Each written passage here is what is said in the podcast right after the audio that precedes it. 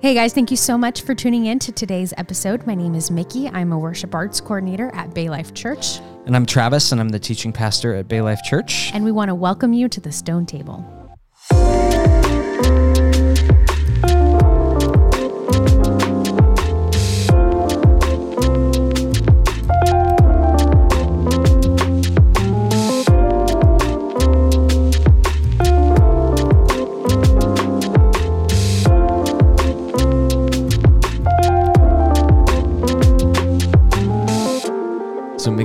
Drag the space heater into every single room in this house? I am. Yeah, it's cold. It's a Florida winter. It, it's a frigid Florida winter, okay? It's a little cold. It's freezing. Okay, so for our listeners who have grown up in Florida or know what it's like to live in Florida at some point, you guys know that the Florida winters consist of very cold mo- mornings, mm-hmm. right? And then the sun goes up at the highest at noon, and that goes right back to being 75 degrees. Yep. And then when the sun goes back down, it's back to freezing. Yes. Okay. So I understand that there's a pattern here and I follow this pattern. However, it is morning time. So it is now cold. Mm-hmm. And the first thing I did when I woke up thinking, oh my gosh, I'm freezing. And why why should I suffer like this when we have a portable little mini space heater? So We have the technology. we to- do. to it's a problem. resource that God has given us. So why wouldn't I use it? Common grace. Yes. So yes, we are uh it's not on right now because it Mm-hmm. makes too much noise. Um, but It'll be back on as soon as we're done recording. it's true, yes. yeah. Well, I mean, my hope is that it just stays something like this all the way through to Christmas. Yeah. Like I don't I don't need it to snow. I don't I don't need any of that. I just want it to be cold enough that I'm not sweating when I step outside on Christmas. That's true. We were just talking about this last night about how if it could just last just a few more weeks. It won't though, because No. it's always humid on Christmas Eve. and also, it's 2020 and, and we can't have nice things in No, 2020. no nice things. So the thing with my parents is that they always want to have a fire on Christmas because the is tree where they unwrap their presents is in the, mm-hmm. the room with a fireplace, and mm-hmm. so it doesn't matter how hot it is outside. If if it's Christmas, my parents will turn the air conditioning down as low as it'll go, Yes. and then light the fire so we can have sort of the Christmas aesthetic. yeah. I feel like we've done that once or twice for like autumn. Mm-hmm. Yeah, I think one time we were just like, it's not fall ish enough around here. Let's just turn down the AC as low and as pretend it'll it's go. fall. Yeah, Yep. Light some pumpkin spice candles. Yeah. Just pretend. yeah. it- We've done it. We, yeah, I, I guess it's kind of a, a low family tradition at this point. Mm-hmm, I mean, we live in Florida, so we kind of fake holidays Yeah. because it doesn't ever feel like the actual holiday. You got to do what you got to do, honestly. Yeah. It is what it is. So, speaking of frigid weather, Mm-hmm. our guest is coming from a place that is much, much, much colder than Florida. this is true. So, today we're joined by Dr. Carmen Imes, who's the Associate Professor of Old Testament and the Program Coordinator of Bible and Theology at Prairie College in Canada. Canada. She's our first guest from Canada. She is our first Canadian guest, and uh, we're super excited to be talking with her today about her book, Bearing God's Name. Yes, she is amazing, you guys. Uh, and interestingly enough, she's a dual citizen, and she didn't know that Yeah. until she moved to Canada, I believe. yeah, yeah. She moved to Canada specifically for this Yeah. role as an Old Testament professor and found out that she'd been a citizen all along. Yes, through her dad. So Yeah. yeah, she is just really incredible, and we just have a really rich conversation. And we really start with her journey um, and where she ended up with Old Testament scholarship. She did missions work. Right. Um, she'd been teaching, so she is um. She's just a really fabulous person. And her book, Bearing God's Name, is incredible. And Travis, you guys actually used this as a baseline for your Exodus uh, series on the Ten Commandments. Right. Yeah. If you were at Bay Life in the last couple months as we walked through the Ten Commandments, her book was kind of central to the research Mark and I did as we put this series together. And kind of the big, big thesis statement of her book is that the second commandment, if you're following the Catholic math, third, mm-hmm. third commandment, if mm-hmm. you're following the, the Reformed math, this thou shalt not take the Lord's name in vain. Yep. It is not so much about what you can and can't say as much as it is about bearing God's name in the same way that the high priest bears the names of the tribes of Israel on his breastplate. And we kind of unpack that throughout the episode. So if that's making your your your head spin a little bit, it'll make more Fear sense as the conversation goes. But but when you really grasp this insight, and I think she's really onto something with it, mm, it unlocks a whole different way of reading the Ten Commandments and understanding is Israel's vocation a- as a mm-hmm. nation and, and really what it means for us as Christians. So I'm super excited to share this episode. I was so excited to get to talk to her after we had just read her book Yes. as a teaching team and, and been mm-hmm. using it to teach these sermons. And so it's a really rich conversation, and we can't wait to share it with you. So for Bay Life Church, I'm Mickey, And I'm Travis. and this is the Stone Table.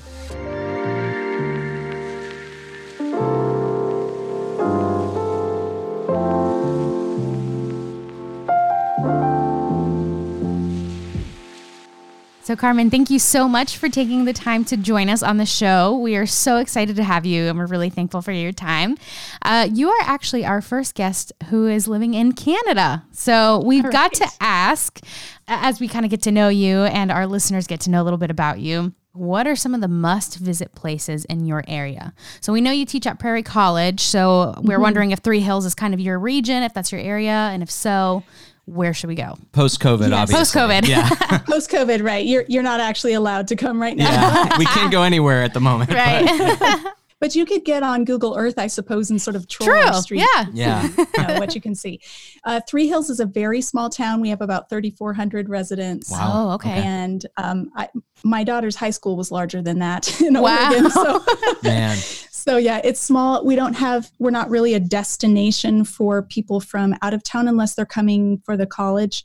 Um, it is a bit of a regional hub because we have tiny towns around us. Okay. Um, so, you know, we've got a store, an ice arena, Mm. a, a hospital, Okay. and The Okay. essentials. So yeah, but if, you, if you really want to do touristy things, you've got to drive a little far, further away. So we Sure. have there's the Tyrrell, I think it's called the Royal Tyrrell Dinosaur Museum in Drumheller, which is about 45 minutes away, and it's got lots of like full scale dinosaurs. There's dinosaurs that were discovered here in Alberta, Okay. like Wow. dinosaur bones. So Mhm.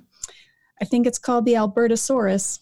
Really? Wow. That's so inventive. That's perfect. If you're a dinosaur fan, this is a fun place to visit. And then if you love the mountains, about two and a half hours from here is mm-hmm. Banff and Jasper National Parks, and they are amazing. really? Okay. that sounds our speed. Yeah. Yeah, mountains are a thing. We're we're living in Florida, but but we're mountain people. Mm-hmm. Yes, Um, we are. yeah, I'm from Colorado, so I'm a Oh, mountain of course. girl. yeah. And here you can't see the mountains. We're surrounded by wheat fields. Mm. So Oh, okay. that, Gotcha. that part's a little sad for me. Yeah. yeah. So I, I was actually going to ask you, were you originally from Canada, or did you end up in Canada through a chain of events? Yeah, chain of events was applying for a job at Prairie College. So I was born and raised in Colorado, Okay. went to college in Oregon, met my husband there, and we've lived in lots of places. Mhm. Yeah. Um, and then I applied for the job here at Prairie. And when I came up to interview, made the startling discovery that I'm a dual citizen. what? What? So You've got to unpack that, was- for us. How did that How did that happen? Yeah, so it turns out that the Canadian government's very generous with its citizenship. So Mhm. I I was born in Colorado, but but my dad was born in British Columbia. Okay. Mm. and he came to the states for college and met and married my mom and apparently if you're second generation canadian born between certain years then Mhm. you automatically get citizenship Wow. Wow. That's there you go. that was a fun discovery Yeah. nice That's surprise. incredible. Um, So so cool. we, we can't wait to kind of get into talking about your book, Bearing God's Name. Um, but, but before we do that, um, I'd love to just talk a little bit about your journey. Uh, you mentioned that you've kind of moved all over the place. I think in your book you Mm-hmm. said you've moved, was it 14, 14 times over the Yep. course of your life? um, yeah. And one um, of, 14 no 14 times just since i got married oh my gosh, Wow. so more. 22 years ago yeah Wow. So one of those moves was uh, a, a stint as a missionary in the Philippines, and I'd love to That's just hear a little bit about how God brought you there and and what that experience was like. Yeah, I felt a strong call to missions when I was a child. So, about 12 years old, I really was convinced that God was calling me into missions. So, I went off to Bible college to study missions, and I thought I'd be a Bible translator. And so, when my husband and I were discerning, you know, what's next after college, we were we were very open and and ex- exploring mission opportunities. And we decided we really liked SIM, which is an inter- interdenominational church planting mission.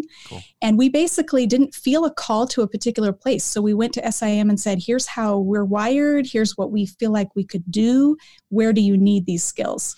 Mm. My husband is a gifted administrator, so he wanted to, to do logistics for a team somewhere. And I my hope was to do Bible teaching. So Yeah. we needed a place where it would be okay for a woman to teach Bible. Mhm. Yeah. And we we also had a heart for Muslims, which seemed like kind of an impossible combination because in what Muslim context is a woman going to be able to teach Bible? right. So when we came to SIM and we sort of laid out like here's how we're wired and what we feel called to do, where where could you use us? They suddenly realized the Philippines was a unique um, confluence of all the things we thought God had been doing in us. So the Philippines uh, has had female presidents. It's a matriarchal society. Uh, women teaching Bible was not a problem there. But SIM's main outreach there was among the Muslim communities. Hmm. So Wow. it was a wonderful convergence of the things God had done in us. Wow. And we weren't there very long. It's it didn't work out for us to stay long term, but we had two and a half very transformative years. wow. That's incredible. And it sounds So cool. providential in so many ways that Yeah. each of these things God kind of stirred up in you and your husband were were perfectly matched with that part of the world. Yeah. Wow. And and when I say transformative years, I don't mean we did such a transforming work there. Gotcha. God did Yeah. such a transforming work in us. Mm, Mm. It was spiritually a really dry season and uh and many of the things we thought we were going there to do didn't didn't pan out, but Mm. God did deep work in us. And Wow. so Yeah. yeah, he doesn't waste anything. no. Never. Wow. So we wanted to ask, kind of coming out of that uh, stage of your life and that phase and that season, how did you go from missionary work to the world of the Old Testament scholarship? Good, good question. Um, I discovered in college that God had wired me for teaching. So, as I mentioned, when we went to the Philippines, it was with the idea that eventually I would teach Bible. Mm. So, I actually started my seminary degree in the Philippines and Oh, took okay. my first couple of classes there. And I'd l- always loved the Old Testament, even as a child. I loved the book of Isaiah. Mhm. Um, so I'm reading Isaiah right, Right now, now. and I Oh, may yeah. need your help because it's blowing my mind, and I have to write a seminary paper on it. Oh, fun. Yeah. Yes. Isaiah is a mind blowing book. Yeah. So, so much rich stuff there. Yeah. Yeah. So, so when we came back to the States, I just kept chipping away at a degree, um, Mm. hoping that eventually I would move on to a PhD so that I could be qualified to teach at the college level.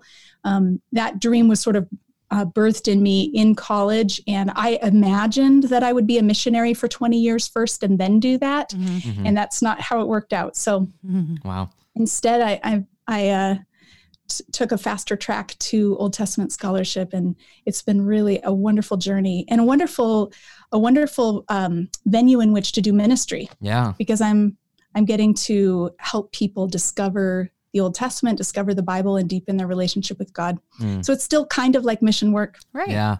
Totally. Well, so I'd love to talk just a little bit more about your love for the Old Testament. Uh, I know that, especially recently among evangelicals, there's been this uh, this attempt to kind of unhook us from the Old Testament and kind of push it aside. And you mentioned this a little bit in your book. yeah Uh, and and I think the the intention there is I don't want to say it's noble because I don't agree with it, but it's at least understandable because the Old mm-hmm. Testament is a challenging part of Scripture and, it, mm-hmm. and it contains a lot of, like I said, mi- mind bending portions of the Bible.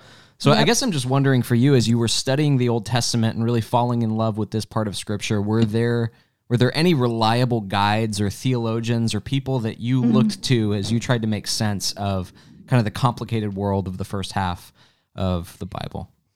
Yeah, well, I had some amazing professors in college who I should mention. Ray Lubeck and Karl Kutz were both just amazing in helping me connect with the Old Testament and helping it come alive for me. Even though I loved it, I didn't always know what to do with it. Yeah. Mm. And they just showed me how it was a beautiful tapestry of texts that were talking to and about each other. Mm. And it, it was a, a great journey. You're probably familiar with the work of the Bible Project. It's Yes. great. Yeah. And so Tim and John were also students at Multnomah in those same years that I was there. Tim was a classmate Wow. of mine, and Oh, John was one of my first students. So, yeah. So There anyway, we were we were Wow. all all three of us were influenced by Ray Lubeck and Karl Kutz. But in Mm. terms of like written like authors who've written about the Old Testament that have really helped me, I would say Daniel Block yes. has yeah. been so helpful. He was my doctoral supervisor Okay. um, and he, anything he writes is gold and worth your time. Yeah. Um, Chris Wright is another favorite of mine. He's just really helped me connect with the mission of God Yeah. and the the grand narrative of Scripture.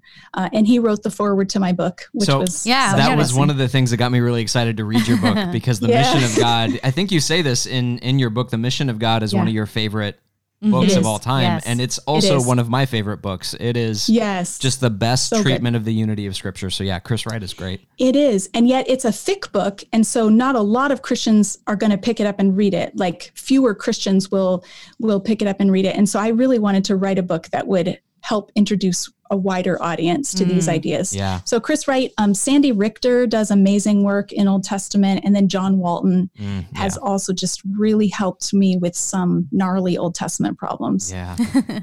That's awesome. Yeah, John Walton is also a, a fantastic scholar. The stuff he's done on the early chapters of Genesis is is really really good and insightful. Yeah. Yep. So helpful.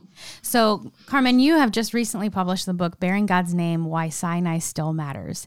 And we actually used your book as kind of the basis for a recent series that we did at, our church on Exodus. Uh, we went through, um, how, how much of Exodus did we go through? So we did like a big chunk. So we, we took about a year, and Yes. and the last uh, well the last two months have been the Ten Commandments. Yep. And so, Nice. So we yeah, did we, like a we've little- just gotten to the Ten Commandments. Yeah. Yes. And so we used your book as a basis for that uh, little section within our series um, because we, you know, we think that uh, people, many people struggle with our understanding uh, of the relevance of the Ten Commandments for today. And Yeah. often it's kind of written off as part of the Old Covenant, uh, which is all about the law. And we get really fixated on the New Covenant, which is all about grace. Uh, but I think that's kind of a misunderstanding. And so we we really appreciated your book because it clarified so many of those misunderstandings, and it was just so eye opening. Yeah, for sure. Um, and one of the things that I really loved about your book is that you draw attention to the location of where the 10 words first appear in the story of Exodus.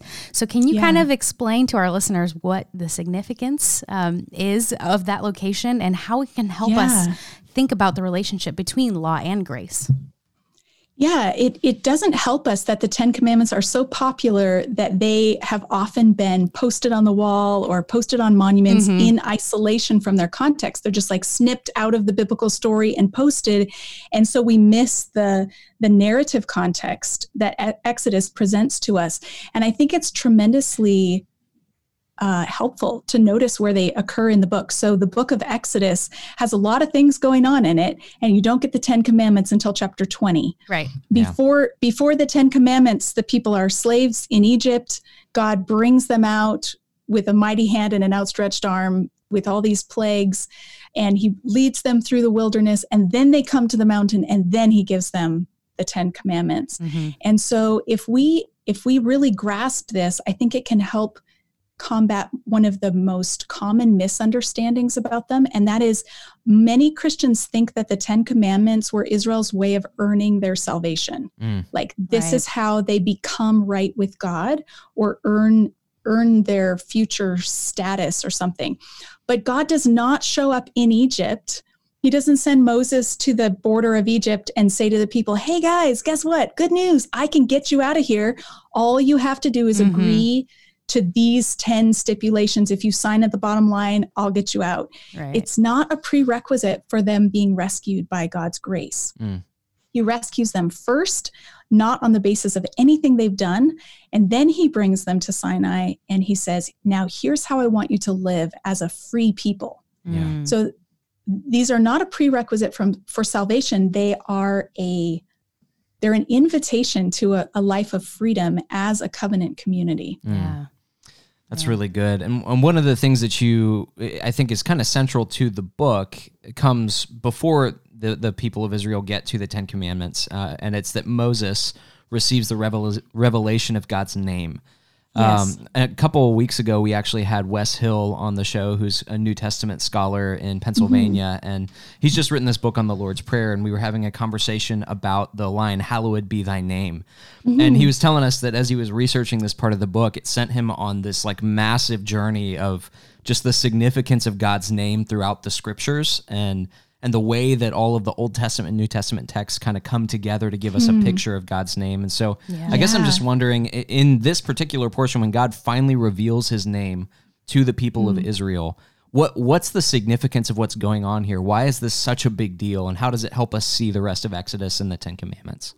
Yeah, it's such a big deal because the Israelites live in a time when when other nations are worshiping lots of different gods. So you so just by saying God, you haven't specified who you're talking about. Right. And when Yahweh appears to Moses at Sinai and says, "Here's this is my name, Yahweh," that and I'm inviting you to call me by this name, he's distinguishing himself from all the other gods.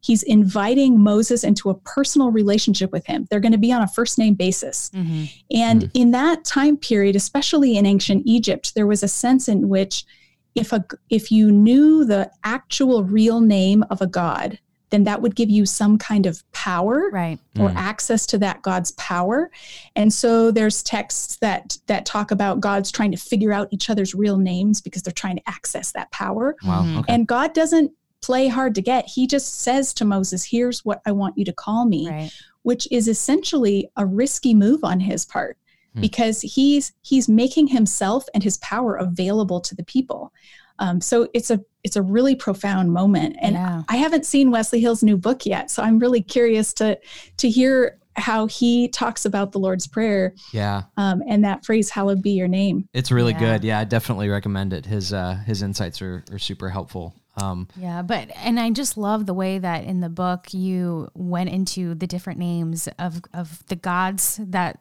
the the pagan gods that people were worshiping at the time, and how it was so important to be distinct about mm-hmm. Yahweh's name, about how yes. it's not quite the same as Elohim, it's not the same as right. Adonai, uh, right. and I just love how uh, graciously informative that portion of your book was, where hmm. you kind of cleared it up, you know, and, and just yeah. cleared the differences up in those names and why why it's so important that we we understand that we have been invited to know Yahweh's mm-hmm. name. Uh, yeah, that yeah. was just such a powerful, yeah. powerful part. Um, cool. And so the second half of the book of Exodus uh, is largely rules and regulations, right? Someone can, mm-hmm. anyone can just pick up Exodus and kind of look through, and even the the Torah, the rest of the Torah, we look through, and and it's like these are a lot of things, lots of rules, lots right. of regulations. And like you said, if we read them out of context, we don't really understand, right? Because these are yeah. parts of scriptures that we kind of just want to skip over.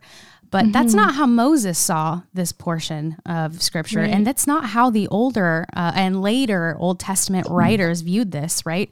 And I think right. of Psalm 119 that you mentioned in your book, mm-hmm. that the author of this poem, the psalm, writes it as a poem about how he delights in the law. And so clearly they are understanding something about the law that we sometimes might not when yeah. we kind of yeah. get intimidated by these rules. So, what is it that they're understanding that we might be missing? Hmm. Yeah, excellent question. I think we need to put ourselves in the sandals of ancient people mm-hmm. and see if we can kind of sense what are they anxious about? What are they um, what are the problems and fears that they have that they're trying to overcome? And in an ancient context where there are multiple gods, or you think there are multiple gods, mm-hmm. and your primary concern is survival, the gods it's it's really important for ancient people to have a positive relationship with the gods and not do anything to make the gods angry. Mm-hmm. Because if you make them angry, then they might withhold rain from you. They might right. um, they might make it so that you can't bear children or that your children die in their infancy or whatever. So so people had ancient people had a, a strong impulse to try to make the gods happy. Right. And yet they didn't have revelation of what it was exactly that the gods wanted of them. So there was this deep-seated anxiety anytime something went wrong, oh no, we must have made some deity angry. Which mm-hmm. deity was it? And what was it that we did? And what's the remedy for that? Mm. And so their lives and their religious lives revolved around trying to figure this out and negotiate this very mysterious process. And yet Yahweh comes to Moses and says, Here's what I expect of you. Mm-hmm. I'm going to spell it all out. I'm not going to make you guess how to please me. In fact, I want to come and live in your neighborhood. Yeah. And because my holy presence among you is both powerful and dangerous, if you're in a state of sin, it's dangerous. There has to be like boundaries around God's presence and boundaries around their behavior and the, the state that they're in so that they can comfortably live in God's presence. Mm. And so the laws strike us as odd for, I think, a number of reasons, but one is our failure to understand ancient anxieties. Yeah. And another is um, is our presupposition that I've already talked about that we think the laws are for earning salvation. And Mm. boy, that's a lot Right. of stuff to have to do. When in fact, most of the laws have to do with God wants to move into your neighborhood. Here's how to live so that that works well. Right. Mm. So just like if you had any dignitary moving into your neighborhood, things things would have to change. You know, if the if the president, you know, we're we're about probably two months away from a presidential transition or 6 weeks Mhm. away from a presidential transition in the US. So if Joe Biden was going to decide, actually, I don't want the White House to be in Washington, D.C., I think I wanted to have it in Florida Yeah. um, uh, let's let's let's move the center of government um, to y'all's neighborhood yeah. Right. like that that would mean you would have to change a lot about how your t- how your city works Yeah. Right. and um, sort of reorient to having power and in proximity Yeah. Yeah. and so th- this this is that same idea only on steroids because of course God is is holy and worthy of our worship unlike Yeah. presidents and so he his power is is something to be grateful for but it's also something to be careful about Mm. so a lot of the laws given to Israel have to do with um, ritual purity, which enables them to enter into the tabernacle or the, the courtyard and perform sacrifices, that sort of thing. Yeah. yeah. Um, and that, that all feels really foreign to us. It's a cross cultural experience to read the Old Testament. for sure. Yeah. And we don't always appreciate that. We we often think think of the Bible as this leather bound book with our name on it that Mhm. drops from heaven um, to answer our questions. But it isn't answering our questions directly. It's answering the questions of ancient people. And so we have to do that work of kind of cross cultural um, learning in Mm. order to fully appreciate it.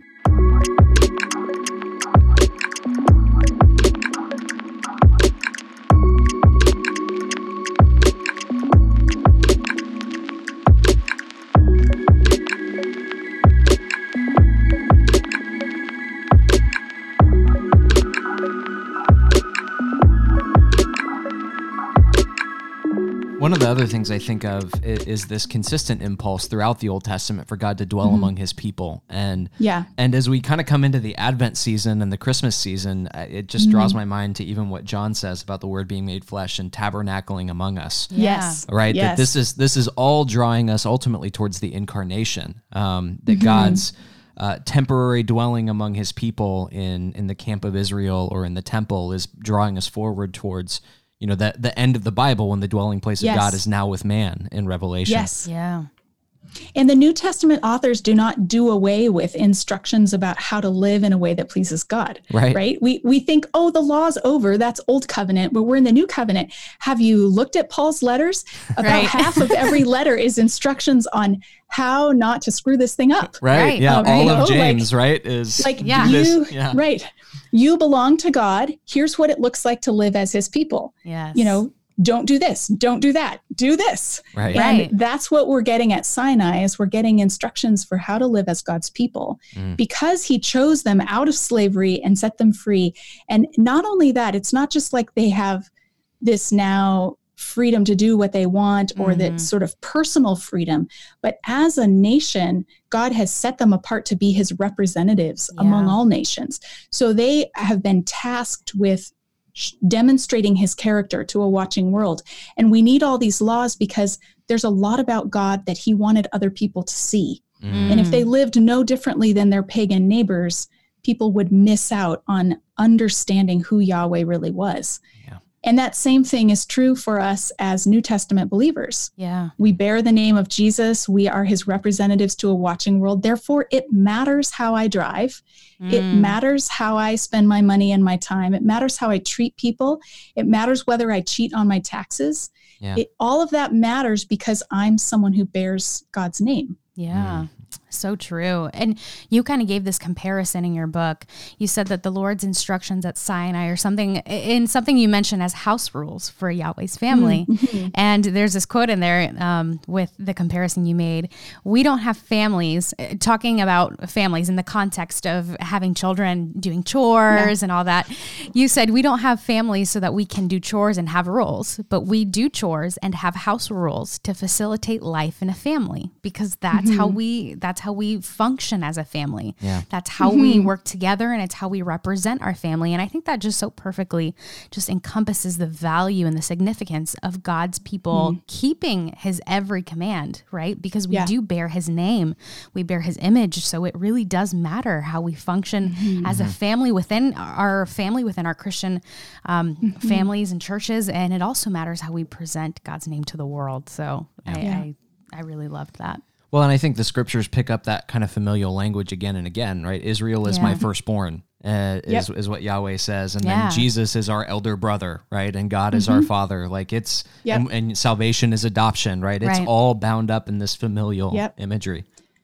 When we dig into scripture carefully, it becomes less and less possible to think about salvation as a solo act or as an individual thing. Mm-hmm. It's not just about me and Jesus and my personal destiny Right. or my personal like existential sense of of belonging or whatever. It's it's God inviting us into a community of faith, Mhm. becoming his sons and daughters, becoming brothers and sisters with one another. Um, and all of the laws are contributing to that picture because what I do actually affects my brothers and sisters in the Mhm. faith community. Something else that I found really insightful in your book is the way that you kind of talk about the difference between the way that ancient law functioned as opposed to modern Hmm. laws, uh, because there's so many laws uh, following Yes. the book of Exodus and Leviticus. A- And, Yes. it's easy to look at them all and go, oh my gosh, how can anybody even remember them all, let alone keep them?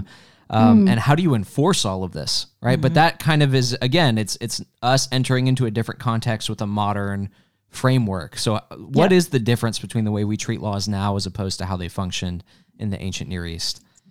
Yeah, great question. There's been a lot of research done on this topic. John Walton is somebody who's written about this. He was my sort of first entry into this conversation, um, but others have as well. Um, so, we, because we're in a different cultural context, the risk is always that we'll just import whatever we think is going on into the Bible when we see something. So, when we read about Old Testament law, we think, oh, laws, I know what those are. We have laws in my town. If you speed, if you know a certain number of miles an hour over the speed limit and you get pulled over, there's a particular fine attached to that violation. Um, and I'm I would have to go to traffic court to to you know contest it or to pay my Mhm. fine or whatever. Um, but ancient law scholars are now realizing didn't function that way. It was not like a code of statutes that was like on the books that that the police enforced. Mm. Rather, um, the the making of lists of laws was an exercise in scribal wisdom, where kings and their courts would would compile these lists of laws in order to demonstrate how thoughtful they were, how wise they were, that Mm. they're that they could anticipate all these different kinds of scenarios and know a good way to respond in those scenarios. Hmm. They, they could know how to have a, a just and equitable society, um, however, that was defined in ancient times. Right. So it's not as though ancient people thought laws law obedience was optional or that you know the, the Sure. laws in the bible are just optional it, it's not that but ancient people didn't didn't apply laws in in the same fixed ways that we do today Gotcha. Mm. Okay. so they, they weren't bound by certain penalties or bound by certain um, certain statutes. Like y- y- there was there was more freedom to kind of take into consideration all the factors that might Mhm. have Mm. precipitated a certain action, and whether or not that person's repentant. And Right. and there may be situations that even fall outside of the code, and just because there's not a specific law written about that hmm doesn't prevent judges from ruling on that particular case. Mm. So the Mhm. laws were more of like a source or a seed than they were a kind of a fixed final word. Right. And I think we see this with biblical laws. At Sinai, um, God first gives Moses the Ten Commandments, and then in the following chapters, he gives a whole bunch of other specific ways of living those out. But then at the end of chapter 23, he says, See, I will send my angel ahead of you to prepare your way, and he's going to like teach you along the way. So God right away recognizes that he hasn't said everything they need to know Mm. they're going to need ongoing guidance Yeah. it's not just like they leave check the, they leave sinai with a checklist of here's all the things you have to do and then you're good Right. Yeah. um, and and indeed we get more laws in Leviticus, and then more laws in Numbers, and then more mm-hmm. laws in, in, Deuteronomy, because right. in each different life situation, there are there are new situations that arise that they need to respond to, and mm. so they they, they go to God and say, how, how should we handle this?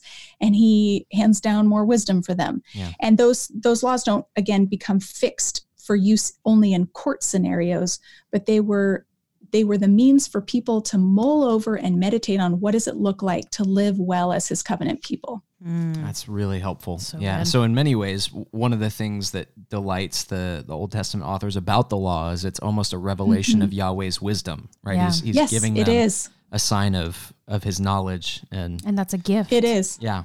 Yep. And in ancient times, if you wanted to show off how wise you were, then you mm-hmm. made long lists of things. Oh, and so okay. part of part of what makes Solomon, part of what gives Solomon the reputation of being the wisest man who ever lived, is that he could he could tell you all about all the different animal species, and he could mm-hmm. tell you all about mm-hmm. different. You know, he collected thousands of proverbs, and and there was a sense in which if you made a list and it was an exhaustive list, that would show just how wise you were. Mm. We don't typically think of list i mean we, we didn't nobody asked joe biden or donald trump um, what sort of list to produce a list right yeah. show us your lists and then we'll know how to vote right right, right. Yeah. not how we operate we want to we want them to debate or think on their feet but, right right but for ancient kings if they had a list like hammurabi's law code mm-hmm. is his demonstration of what a wise ruler he is mm. we have no evidence that those laws were actually enforced in assyrian law courts uh, instead it was probably like imperial propaganda to say look look at what yeah. a great king look how I smart I am. Yeah. Yeah. yep. That's yep. so see, funny. I didn't know that. That's so helpful, right? Because that's bringing us from our modern conception of laws, right? Mm-hmm. Which actually are a hindrance to us really reading the Old Testament for all it's worth, and kind of putting yeah. us in the framework of the people mm-hmm. who received the words totally. on Sinai. Totally. So let's let's talk a little bit about the the ten words themselves and the mm-hmm. the Ten Commandments, I guess, as they're kind of called in modern English. Um, so a lot of times people will talk about there being two different tables of the law. There's sort yes. of the first half that refers to God, and then the 2nd mm-hmm. half is how we treat our neighbors. Mm-hmm. But one of yes. the things that you argue in this book that that was mind blowing to me because I'd been steeped in that perspective mm-hmm. uh, is that most people are, and but but I like I gratefully received the correction. I was like, yeah. no, mm-hmm. this makes perfect sense. And and you kind of argue that that's not really how covenant keeping works. It's not that you can kind yeah. of divide these laws neatly. So can you unpack that a little yes. bit? Yeah, I'll say first of all, I don't think the commands were divided on two different stones. Mm-hmm. So some people come up with this idea of dividing between vertical and horizontal commands as a way of trying to explain why Moses comes down from Sinai with two tablets, mm-hmm. two two stone tablets. Um, but I would say he's just participating in a covenant as it is expressed in ancient times, and treaties between two parties would always have duplicate copies of the treaty etched in stone, mm-hmm. one for each party. Mm. So when Moses comes down with two tablets, it would have been two stone tablets with all 10 commandments on each one.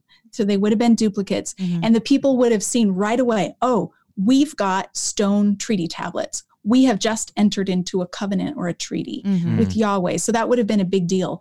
So I think part of our impulse to divide the commands is because we don't understand how ancient treaties work. Mm. So so I'd say two duplicate copies, but I still wouldn't want to com- divide the commands into two Right, categories, right. even on one tablet, right? It's right. not like front side is about God and the back side is about, yeah. about your neighbor. And the reason why is because the covenant pertains to the entire community and their loyal worship of Yahweh. Mm. And so anything that so let's say for a moment that we're part of ancient Israel, we're at Sinai, Moses has just come down with these commands for us. Let's say that I decide, eh, I'm not so interested in Yahweh. I'd really like to, to uh, worship the god Ra from Egypt. Mm-hmm.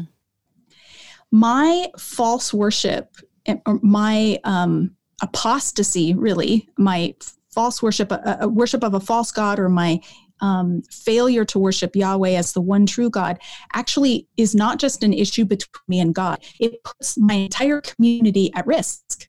Mm. Because now false worship is happening in the camp. So that if God is going to live in our neighborhood and there's false worship in the neighborhood, now we're all at risk. And we see this, um, we see examples of this in the Old Testament when the people first enter into the promised land in Joshua Um, I think it's Joshua chapter 7, where they've just fought against Jericho. Mm-hmm. And they were supposed to devote everything in the city to God, which meant it was off limits for them. But there's this one dude who sees something shiny in the rubble Yeah. and he just thinks, what a shame. I can't just let that sit there and rot. I got to take it home. So he takes this beautiful robe and these bars of gold and he brings them home and buries them under his tent. And the next battle that the Israelite army goes to fight, they lose. And Hmm. then they realize, like any good ancient person what would realize, uh oh, we've done something to anger our God. Otherwise, we would have won that battle. So, what was it that we did? And they search the community and discover that Achan has violated God's command to devote everything to him and he's Yeah. taken something home. So, even though the thing he took was only personal, and, and he's only putting it in his own tent. The entire community suffered Mm. for his disobedience. And that's why I think it's so dangerous for us to think of our faith as individual or solitary, Mm-hmm. because my obedience to any one of the 10 commands actually affects the entire covenant community. Mm. Um, so, so the whether it's worship of of a false god or whether it's stealing something, if I if I murder my fellow Israelite, Mhm. it's not just an affront to that Israelite. It's not just like an a horizontal issue. That Mhm. Israelite is a covenant member of Yahweh. yeah. That is Yeah. someone Yahweh has pledged to protect. Mm. And so, therefore, I'm violating the sanctity of God's treasured possession. So, that's a vertical violation as well as horizontal. So, I just think there's no way to separate the two from each other. yeah. All So 10 true. of them, our obedience to all 10 is has direct influence on our relationship with God and our obedience to all 10 has direct influence on our relationships with each other. Mm. You know, the example that you use in the book that kind of drove that home for me was David's response after the the his affair with Bathsheba and the murder of her husband, where he says, "Against you and you alone have I sinned." Um, Well, he's he's broken a lot of the commandments in what people would call the second table of the Yes. law, Right. and Yes. yet he he's treating it as though he's he he's mm-hmm. hasn't just sinned against his neighbor, but he's really sinned against Yahweh. So Right. it's all yeah. so Yep. knit together that you can't you can't pull it apart neatly like that. Yes, lust and murder and adultery were all sins against God. Mm-hmm. Yeah. Mm-hmm. So true. And I know we touched on this a little bit before, but I, I've just got to say again that one of the most helpful parts of your book was when you discuss the meaning of the second commandment that you shall not bear the name of the Lord in vain, and just ta- kind of talking through what it means to bear the name of Yahweh and, and how mm-hmm. important how valuable that is. And I think oftentimes this is kind of seen as a prohibition against language, right? So we're told mm-hmm. don't curse. Don't Right. take the Lord's Right. name in vain, which is Yep. wise, right? You definitely Right. say in the book it's not a good idea to. Yeah. It's very dangerous to It's, be. it's not best practices. No, that's it's for sure. definitely yeah, but that might not be the best way to interpret this commandment. It's not quite so literal. So, but if you read the rest of Exodus, it kind of helps us better understand that. So, how can we Mm-hmm. read the rest of Exodus to kind of give us a better understanding of what exactly this commandment is asking of us? Yes, good. This is the heart of my book, as you can see from the title, Bearing God's Name. Um, and it was the subject of my doctoral dissertation. So I spent five years studying this command. And I came away really convinced that it's not prohibiting a certain kind of speech. But um, in Hebrew, the command says, You shall not carry the name of Yahweh your God in vain, or bear the name of Yahweh your God in vain. And most interpreters have come to that and said, Well, that doesn't really make sense. There must be something else going on here because we don't really carry names.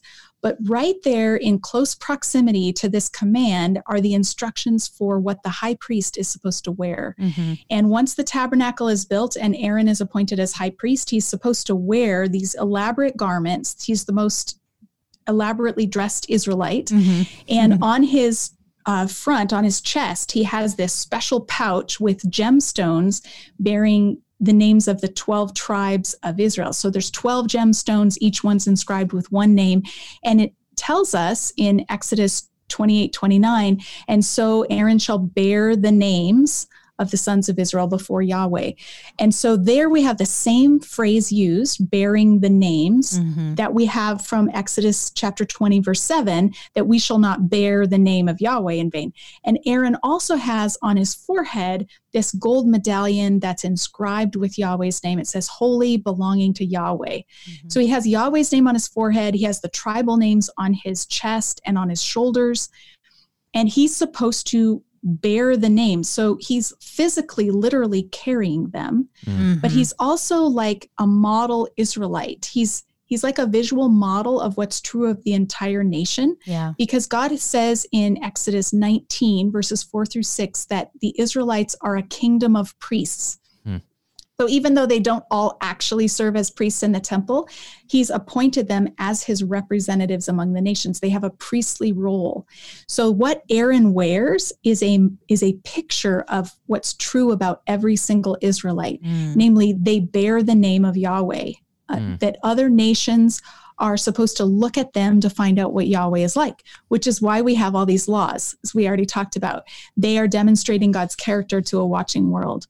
So it's a it's a privilege that they belong to him. He's put his name on them and claimed them as his own, but it's also a responsibility. Mm. Yeah. It, it implies a a particular vocation in the world. It's not just uh, choose your own adventure, but you are God's ambassadors. You Yeah. bear His name. So that reminds me of kind of the conversation that we had with Wes last week as we were Mhm. talking about uh, hallowing the name of the Lord, because ultimately God stamps his name afresh on us in Mhm. baptism. Yes. Um, He does. You're baptized into the name of the Father, Son, and Spirit. Peter tells us Yes. that we've been made a kingdom of priests, right? And so Mhm. This nation. commandment almost has like a, a New Testament resonance as well. It does. Yes. It does. And I think um, my take on the Lord's Prayer is that when Jesus prays, Hallowed be your name, he's actually committing himself Mm. to the hallowing of God's name. You know, we, we don't use the word hallow very often. Right. Yeah. To make God's name holy, you know, the question would be, well, isn't God's name already holy?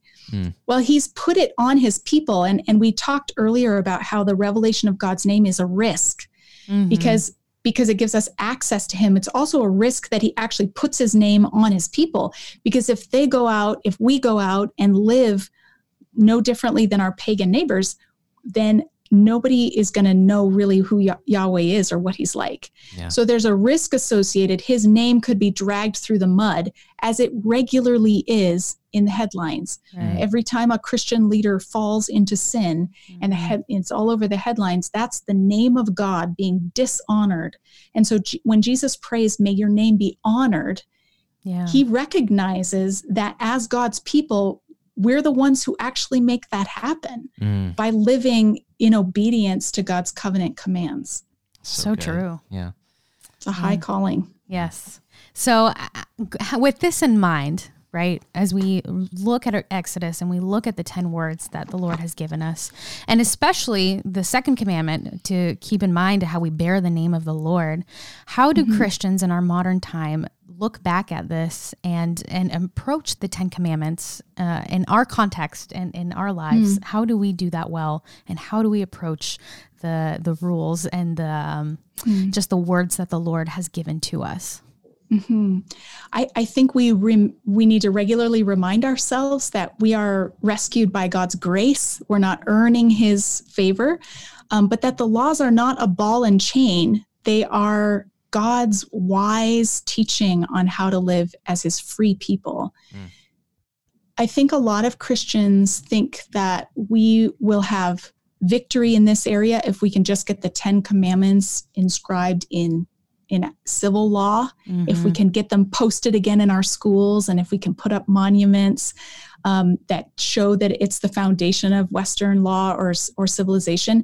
And i would say actually my reading of exodus tells me that the ten commandments were not just given to everyone. They're, they weren't given to all nations. They were given to the covenant people because they were a part of their holy vocation. And so i think we as christians should probably be less worried about imposing these commandments on everyone else and more worried about am I living this out well myself? Am I demonstrating to a watching world who God is? Mm, so true. so good. Well, Carmen, thank you so much for Yes. sitting down and talk with us about your incredible book and just the the fresh insight you've given us on the 10 words and, and what it means to bear God's name well. Yeah, you're welcome. Thanks so much for having me. I'm delighted that you went through the Ten Commandments as a church and that you're talking about these things. It's so important.